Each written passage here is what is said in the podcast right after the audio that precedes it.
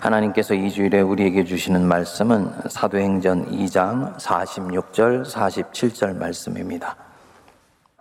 날마다 마음을 같이하여 성전에 모이기를 힘쓰고 집에서 떡을 떼며 기쁨과 순전한 마음으로 음식을 먹고 하나님을 찬미하며 또 온 백성에게 칭송을 받으니 주께서 구원받는 사람을 날마다 더하게 하시니라. 아멘. 여러분들은 사시면서 자기 자신이 마음에 드세요? 뜬금없는 질문 같습니다만 참 거울을 보면 내 모습 매력적이고 내 속을 보면 나는 더 멋있고 그래서 내가 나를 볼 때 흐뭇하다 하는 생각이 드시는지요? 만일에 이런 분이 있다면 그는 행복한 사람입니다. 자기 자신, 자신의 지금의 삶, 이때까지 걸어왔던 삶의 여정들, 그리고 앞으로 기다리고 있는 내 삶의 미래에 대한 기대감이 만족감을 자기에게 주고 있기 때문입니다. 하지만 이런 분은 숫자로 치면 얼마 되지 않을 것입니다. 아마도 100명에 한명 정도, 나머지 99명은요, 자신에 대해서도 자기 인생에 대해서도 지금의 환경에 대해서도 만족스럽지 않습니다. 아침부터 저녁까지 일합니다. 하지만 마음속에 늘 생각이 떠나질 않아요. 이렇게 사는 것이 인생이 다는 아닐 것인데, 인생에는 무엇인가가 더 있을 것이고 더 있어야 하는 것인데, 하는 아쉬움이 있을 것입니다. 이 아쉬움은 인생 무지개를 쫓아가는 순전한 꿈 같은 것이 아닙니다. 가진 것에 단순히 만족하지 못하고 자기 안에 욕망이 준동하여서 일어나는 불만족스러움이 아니에요. 이것은 거룩한 부분입니다. 내 안에 있어야 되는 것은 없고, 오래전에 없어졌어야 하는 것이 지금까지도 또아리를 틀고 있는 자신을 보면서 아픈 것입니다. 예를 들어서 열등감을 가진 사람이 있다고 치시지요? 그는 이 열등감이 싫어요. 누군가와 끊임없이 견주면서 자기가 모자라다는 마음을 갖는 게 싫습니다. 아, 나는 누군가와 비교하지도 않고 비교되지도 않고 자유한 가운데 나 자신으로 살고 싶다 하는 마음이 늘 있어요. 어느 날 자기한테 이 열등감이 있다는 것을 알아차리게 되면서부터 이 사람은 속상합니다. 그렇다고 과거로 돌아가서 뭘 고칠 수도 없고 그렇다고 사람들한테는 절대로 내가 이런 감정 가지고 있다는 거 들키고 싶지 않으니까 꽁꽁 싸매는데 한 번씩 자기 안에서 튀어나오는 거예요. 그리고 이런 나를 목격하는 순간이 싫습니다. 오래전에 정리가 되었어야 하는 것인데 아직도 내 안에 또아리를 들고 있는 이런 모습이 싫은 거지요. 바로 자기 자신에 대한 안타까움이고 아쉬움입니다. 여러분, 이게 뭡니까? 이 감정, 이 느낌, 이것은 변화에 대한 갈망입니다. 아, 나도 이제는 변하고 싶어. 더 멋지게 변화되어서 자유함 가운데 기쁨으로 주님과 동행하는 삶을 살고 싶어 하는 갈망이에요. 근데 속상한 것은 내가 잘 안 변해요. 주일에 설교 말씀 듣고 은혜를 받으면 이제 변했는가 싶은데 자기를 돋보기로 가만히 들여다보면 여전히 그 자리에 있어요. 변하고 싶고 열등감이나 상처 같은 것에 이제는 매이고 싶지 않고 자유한 가운데서 사랑하고 싶고 사랑받으며 살고 싶은데 이게 잘 안 돼요. 은퇴하신 목사님들은 후배 목사한테 그럽니다. 아, 후배 목사, 성도들 잘 안 변해. 변화시키려고 하지 마. 기운만 빠져. 근데 그 얘기를 들으면 더 기운이 빠져요. 우리 주님은 우리를 변화시킬 수 있으시거든요. 성령님은 우리를 변화시킬 수 있는 분이세요. 근데 우리는 안 변한다. 목사인 내가 문제가 있거나 무엇인가 지금 잘못됐기 때문이지 교인은 안 변한다는 말은 그거는 틀린 말입니다. 그리고 제가 볼 때 우리 성도님들 진짜 변하고 싶어 합니다. 근데 왜 잘 안 변할까? 결론부터 바로 말씀드리면 변화가 일어나는 환경에 자기를 노출시키지 않기 때문입니다. 일상적인 환경이 있고 변화를 촉발시키는 영적 환경이 있습니다. 마치 식물한테 음지와 양지가 있는 것과 마찬가지입니다.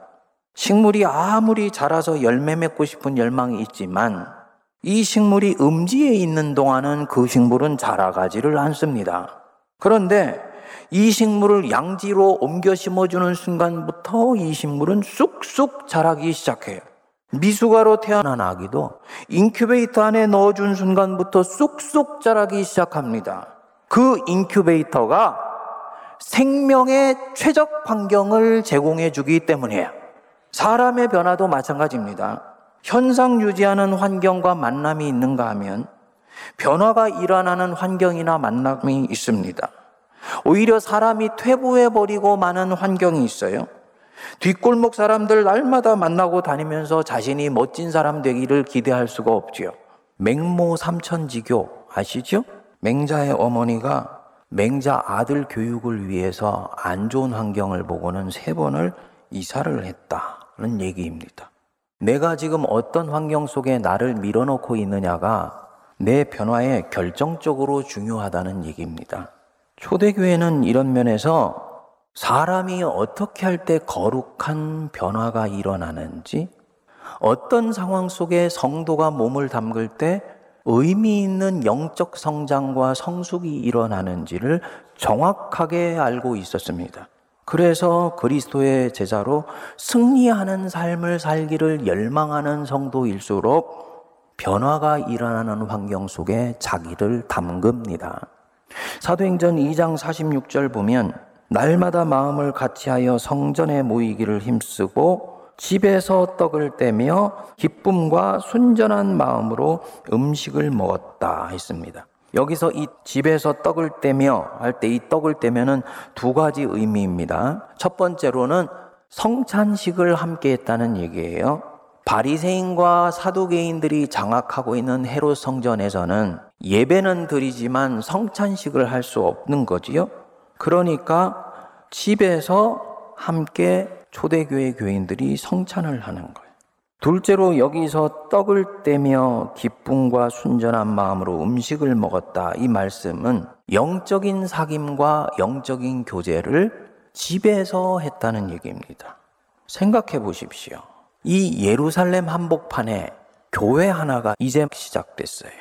비유로 친다면 혹독한 벌판 한복판에 생명의 씨앗 하나가 툭 던져진 거예요. 이 씨앗이 밑으로 뿌리를 내리고 위로 가지를 뻗는 일들이 이게 만만한 일이겠습니까? 환경이 좋지를 않은 거예요. 그러니까 이 사람들이 대회를 마치고 난 뒤에 주중에는 자기들끼리 집에서 335로 모입니다.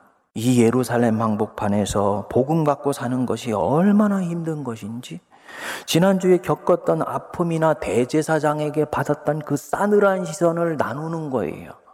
너도 그랬어? 나도 너무 힘들었어.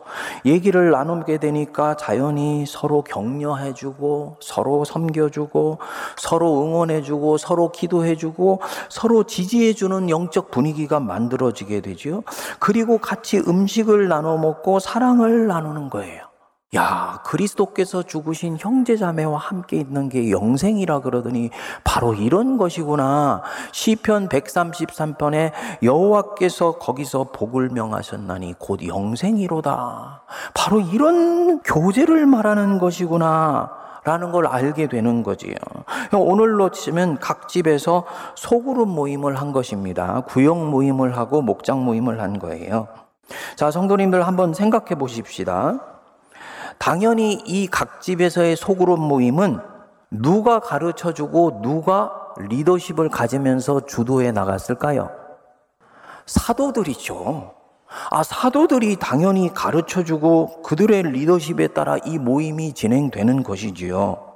자, 그러면 사도들은 왜 대그룹으로 모여서 예배 드리는 것 뿐만 아니고 굳이 소그룹으로 집에서 모여서 삶을 오픈하게 하고 기도 제목을 나누게 하고 서로 지지해주고 격려해주는 모임을 갖게 했을까요?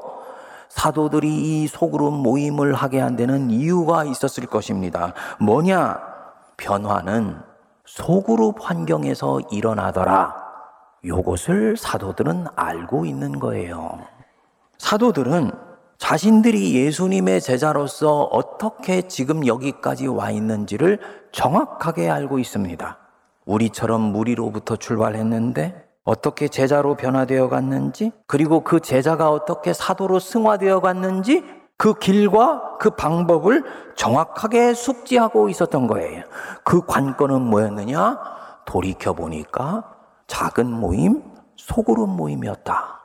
예수님이 공생이 시작하시면서 제자들을 불러 세우셨습니다. 그리고 이 모인 제자들이 몇 명입니까? 12명이죠. 이에 열두를 세우셨으니 이는 자기와 함께 있게 하시고 라고 복음서는 말씀합니다. 왜 예수님 제자가 12명이냐? 이스라엘의 열두 지파의 상징이다. 이 12명은 새 이스라엘의 씨앗이다. 이런 측면이 있지요. 근데 그게 다가 아닙니다. 현대 상담 심리학의 발견에 의하면 의미 있는 변화가 일어나는 최대 모임의 단위가 12명이라고 합니다. 사람이 변하는데 가장 강력한 만남은 1대1 만남입니다.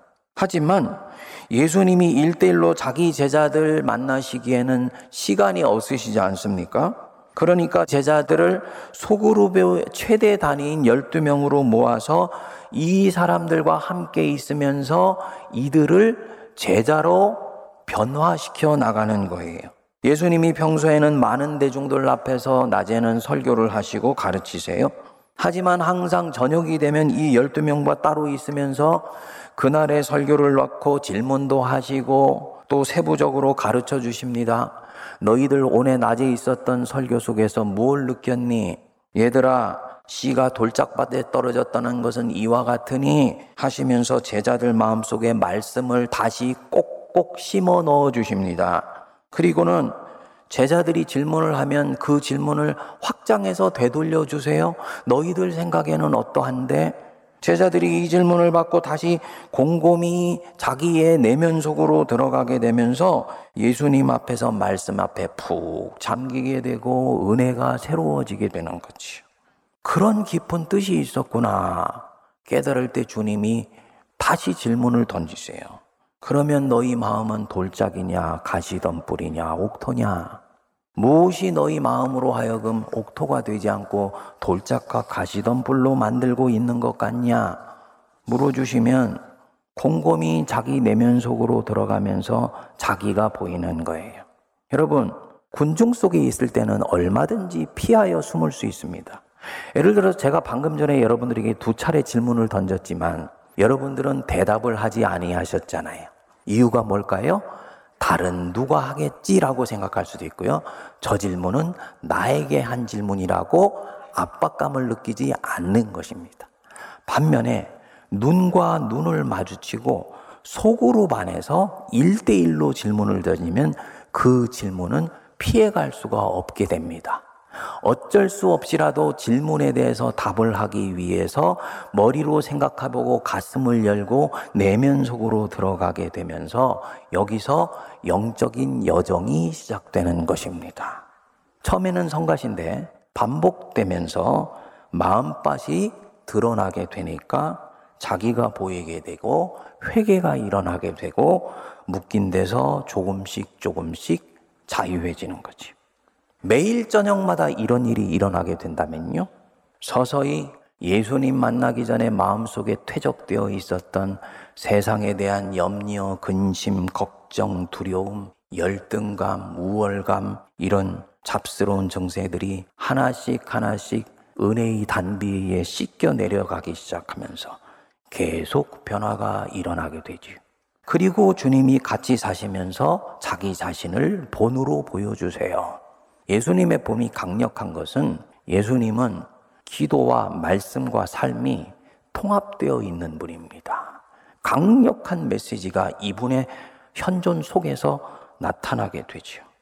제자들이 살면서 어떻게 되겠습니까? 아, 하나님은 저렇게 믿는 것이구나. 기도는 저렇게 하는 것이구나. 예수님이 겟세만에서 기도하는 모습을 본 것은 제자들에게는 평생 떠나지 않는 인상입니다. 인생의 위기가 오면 인간적인 방법 쓰지 말고 하나님을 더 집요하게 붙들어야 되는 것이구나. 다 배우는 거예요. 그리고 이 제자들이 이제 아는 거지요. 실질적인 변화가 일어났던 은혜의 용광로는 작은 모임 속에서 일어났었다. 저녁에 예수님과 소그룹으로 대화하면서 서로 사귀고 서로 지지해주고 그분께 깊이 들을 때 나는 성장하고 성숙해 갔다. 요거를 알았기 때문에 이 사도들이 거룩한 변화를 담보해냈던 예수님의 방법을 이 초대교회 공동체 안에 그대로 재현해낸 것입니다. 그래서 대그룹의 예배 공동체로 모여서 하나님 예배할 뿐만 아니고 소그룹으로 모이게 해서 영적인 사귐을 갖게 하는 것입니다. 진정으로 의미 있는 변화는 거기에 있을 때 빠르게 일어나더라. 사도들은 알고 있는 거예요. 그래서 성도들에게 모였을 때 삶을 오픈하세요. 고민을 나누십시오.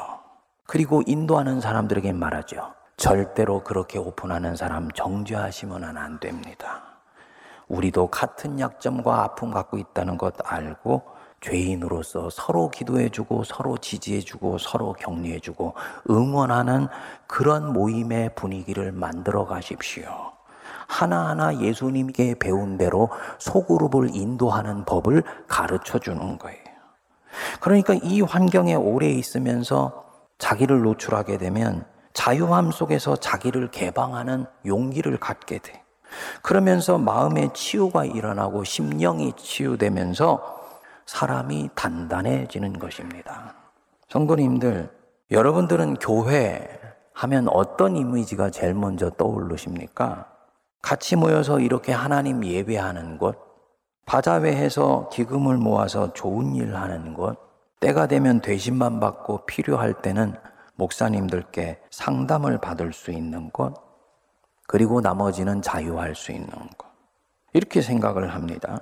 그래서 어떤 성도가 요즘 직장에서 무탈하게 잘 지내고 몸 건강하고 가정과 자녀들이 별탈 없고 내가 교회에서 한두 가지 정도 봉사하고 봉헌 생활하면서 예배를 꼬박꼬박 잘 드리고 있다? 이분은 신앙생활 잘하고 있다고 생각할 겁니다.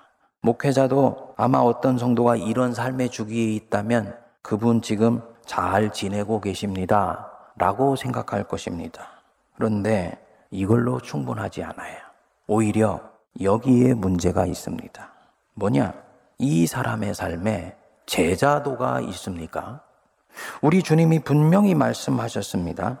너희는 가서 모든 민족을 뭘로 삼으라고요? 제자로 삼아요.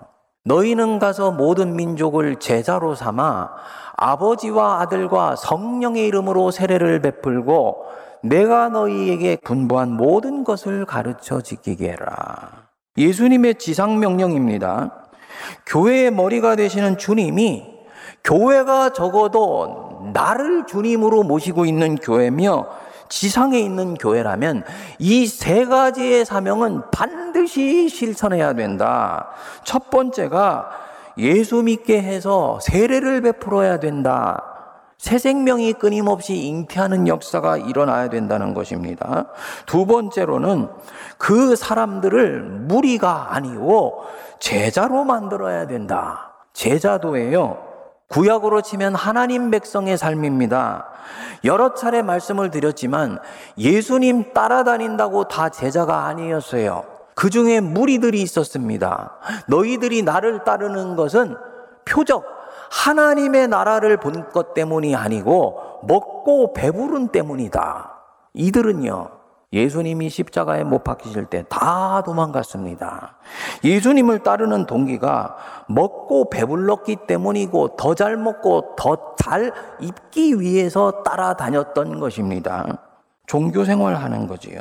근데 우리 예수님은 그런 사람으로 출발하는 것 괜찮아.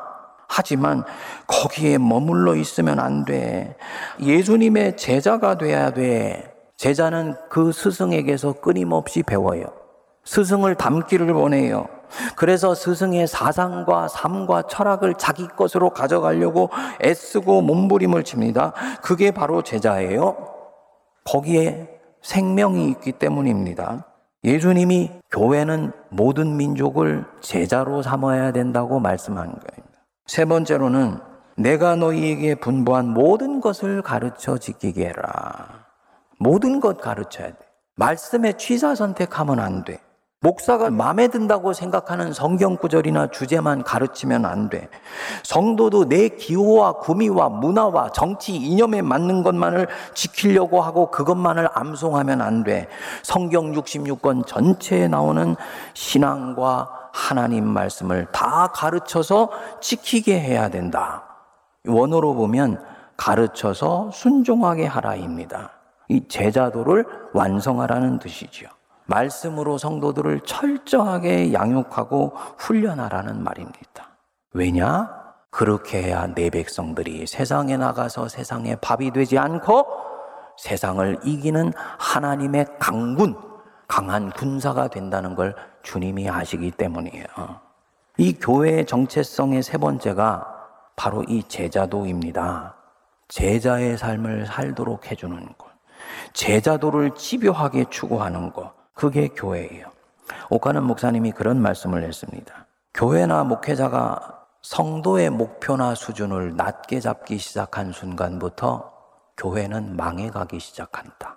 무슨 얘기냐면 목회자가 목자인데 자기 양들이 도달해야 되는 영적 수준을 낮게 잡으면 안 된다는 거예요.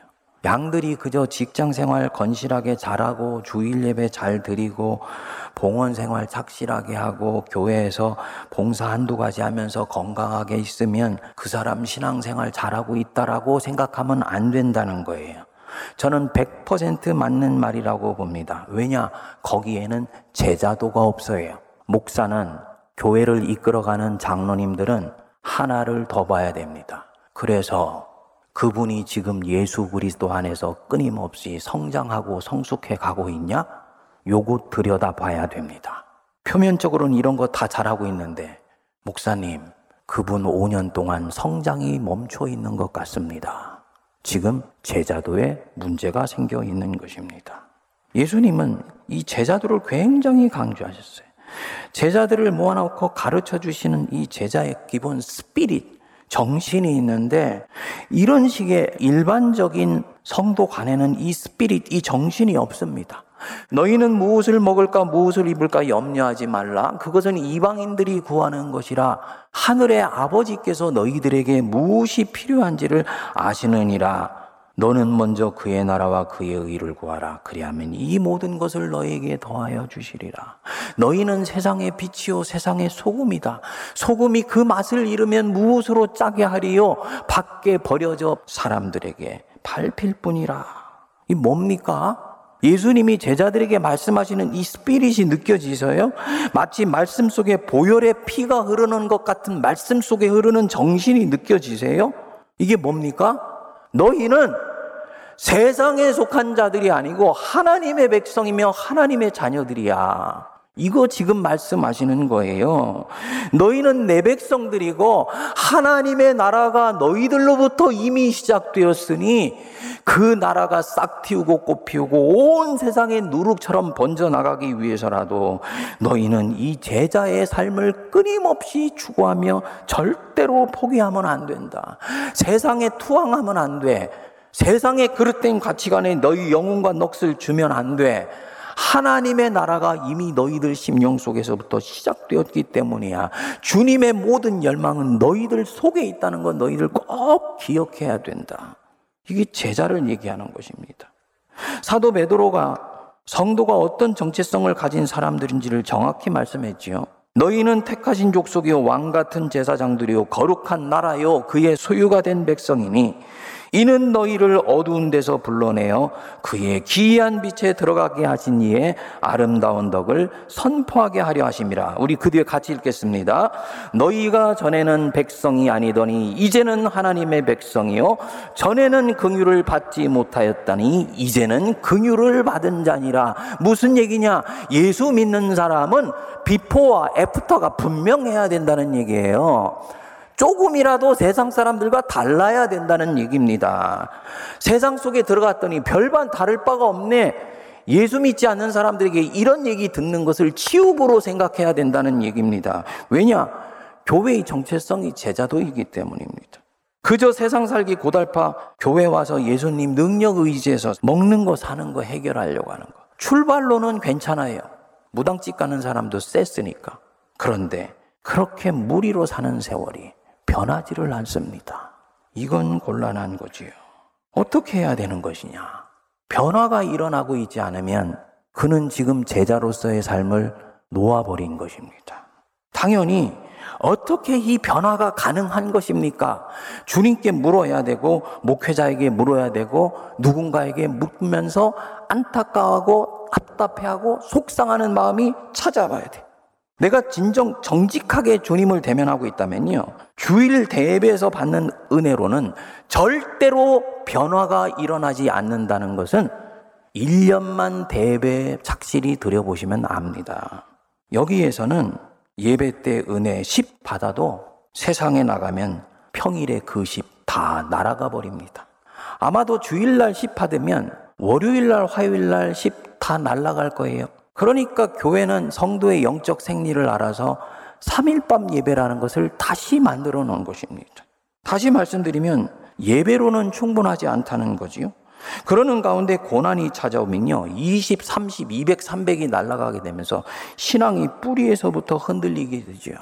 이런 자기가 마음에 들지 않아요.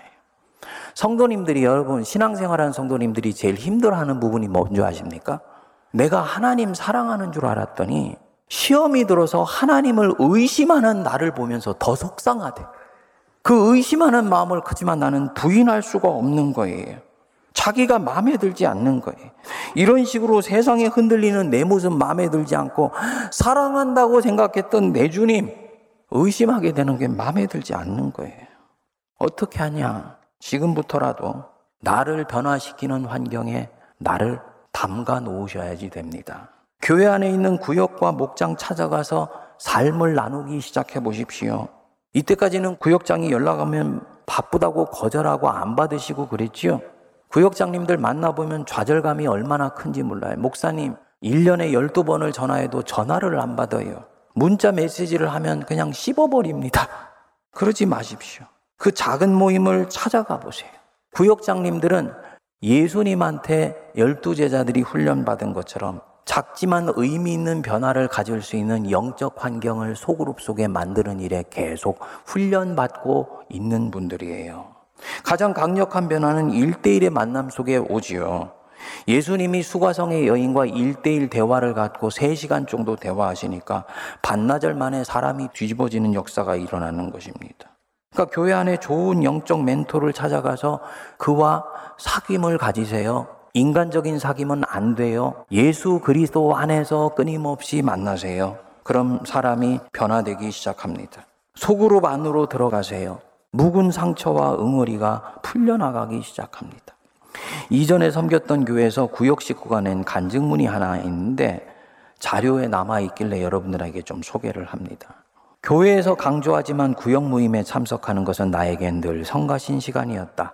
초등학생들 공부를 봐주고 있는데 구역 모임 마치는 시간과 학생들 학교 마치는 시간이 비슷해 마음에 쫓기기 때문이었다. 구역장이 반복해서 전화를 해와 미안한 마음으로 가끔 참석을 했지만 나는 모임 안으로 깊이 들어가지 못하고 방관자로 남아 있었다. 그러던 어느 날 내 안에 누구에게도 말하지 못하고 꼼꼼 숨겨두었던 이야기를 나도 모르게 꺼내게 되었다. 엄마가 먼저 세상을 뜨시고 새엄마가 들어와 동생들을 낳고 늘 집안일과 동생들을 돌보면서 힘들고 외로웠던 그 옛날 일들. 이불을 덮어 쓰고 돌아가신 엄마를 부르며 숨죽여 울었던 일들. 새엄마가 미웠지만 내색은 하지 못하고 동생들이 괴롭혀도 말 한마디 못하면서 살아온 나날들. 늘 주눅 들고 눈치를 보면서 살았던 이야기. 비율을 맞춰줘야 하고 무조건 양보해야 되는 내가 없는 생활이었다. 기억 속에서조차 지워버리고 싶었던 과거 성장 과정이었다. 그런데 이런 기억과 습관들은 지워지지 않고 생활 속에 툭툭 올라와서 나를 힘들게 하곤 했다. 그런데 사람들 앞에서 한 번도 오픈한 적이 없는 이 일들을 구역 모임에서 이야기하게 될 줄이야. 듣는 구역 식구들이 같이 눈물을 흘리며 얼마나 힘들었냐고, 어떻게 그 아픔을 끌어안고 지금까지 살아냈냐고, 위로해 주시는데 얼마나 서러움이 복받쳐 올랐는지 모른다. 눈물이 하염없이 흘러내렸다.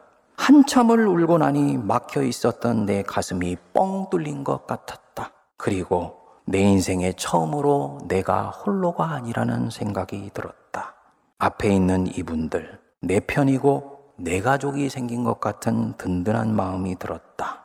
여기에서는 나를 숨기지 않아도 되고 힘들면 힘들다고 기도해 달라고 요청할 수 있었다.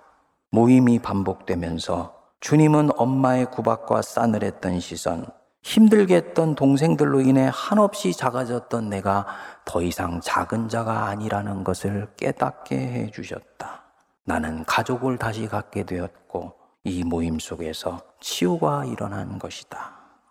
여러분, 이런 변화는 건강한 소그룹 속에 내가 들어가 있으면 늘상 일어나는 일입니다.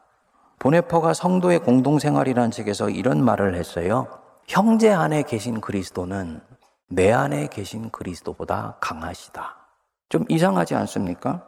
그리스도는 한 분이시죠? 형제 안에 계신 그리스도나 내 안에 계신 그리스도나 동일하신 그리스도인데 무슨 의미에서 형제 안에 계신 그리스도가 내 안에 계신 그리스도보다 더 강하다라는 말을 하는 것일까요? 이게 함께 있어 보면서 영적인 교제를 나눠 보면 이게 무슨 뜻인지 알아요.